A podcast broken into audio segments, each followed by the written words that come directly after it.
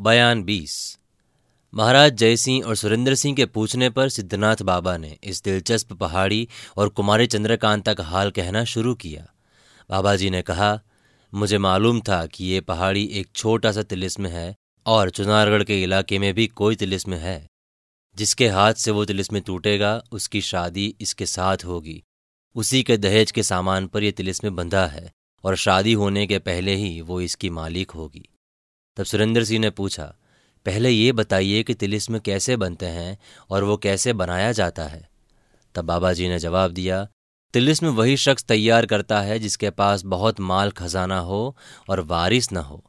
तब वो अच्छे अच्छे ज्योतिषों और नजूमियों से दरियाफ्त करता है कि उसके या उसके भाइयों के खानदान में कभी कोई प्रतापी या लायक पैदा हुआ या नहीं।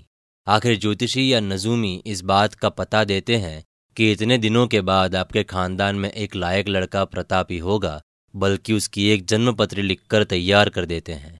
और उसी के नाम से खजाना और अच्छी अच्छी कीमती चीज़ों को रखकर उस पर तिलिस्म बनाते हैं। आजकल तो तिलिस्म बांधने का ये कायदा है कि थोड़ा बहुत खजाना रखकर उसकी हिफाजत के लिए दो एक बदी दे देते हैं। वो प्रेत या सांप को कर उसकी हिफाजत करता है और कहे हुए आदमी के सिवाय दूसरे को एक पैसा नहीं देता। मगर पहले ये कायदा नहीं था।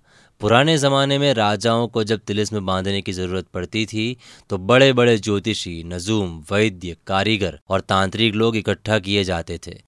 उन्हीं लोगों के कहे मुताबिक तिलिस्म बांधने के लिए ज़मीन खोदी जाती थी। उसी ज़मीन के अंदर खजाना रखकर उस पर तिलिस्म बनाया जाता था। उसमें ज्योतिषी, नजूमी, वैद्य, कारीगर और तांत्रिक लोग अपनी ताकत के मुताबिक उसके छिपाने की बंदिश करते थे। मगर साथ ही इसके उस आदमी के नक्षत्र और ग्रहों का भी ख्याल रखते थे कि जिसके लिए वो खजाना रखा जाता है। कुंवर वीरेंद्र सिंह ने एक छोटा सा तिलिस्म तोड़ा है। उनकी जुबानी आप वहाँ का हाल सुनिए और हर एक बात को खूब गौर से सोचिए तो आप ही मालूम हो जाएगा कि ज्योतिषी, नजूमी, कारीगर और दर्शन शास्त्र के जानने वाले क्या काम कर सकते हैं। तब जयसी ने कहा, खैर इसका हाल कुछ कुछ मालूम हो गया। बाकी कुमार की ज़ुबान तिलिस्म का हाल सुनने और गौर करने से मालूम हो जाएगा। अब आप इस पहाड़ी और मेरी लड़की का हाल कहिए और ये भी कहिए कि महाराज शिवदत्त इस खो से क्यों कर निकल भागे और फिर क्यों कर कैद हो गए? बाबा जी ने जवाब दिया, सुनिए, मैं बिल्कुल हाल आपसे कहता हूँ। जब कुमारी चंद्रकांता चुनारगढ़ के तिलिस्म में फंसकर इस खो में आई तो दो दिनों तक तो इस बिचारी ने तकलीफ़ से काटे।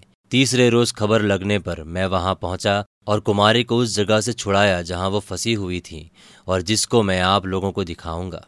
सुरेंद्र सिंह ने पूछा, सुनते हैं तिलिस्म तोड़ने के लिए ताकत की भी ज़रूरत पड़ती है? तो बाबा जी ने जवाब दिया, ये ठीक है, मगर इस तिलिस्म में कुमारी को कुछ भी तकलीफ़ न हुई और न ताकत की ज़रूरत पड़ी, क्योंकि इसका लगाव उस तिलिस्म से था जिसको कुमार ने तोड़ा है।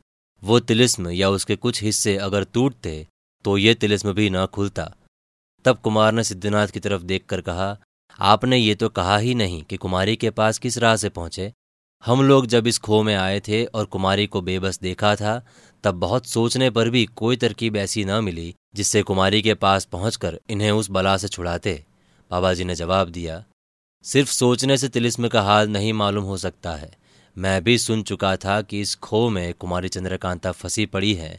और आप छुड़ाने की फ़िक्र कर रहे हैं, मगर कुछ बन नहीं पड़ता।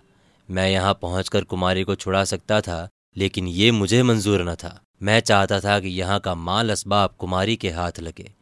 तब कुमार ने कहा, आप योगी हैं, योग बल से इस जगह पहुँच सकते हैं, मगर मैं क्या कर सकता था? बाबा जी ने जवाब दिया, आप लोग इस बात को बिल्कुल मत सोचिए कि मैं योगी हूँ। जो काम आदमी के या यारों के किए नहीं हो सकता, उसे मैं भी नहीं कर सकता। मैं जिस राह से कुमारी के पास पहुँचा और जो जो किया, सो कहता हूँ। सुनिए।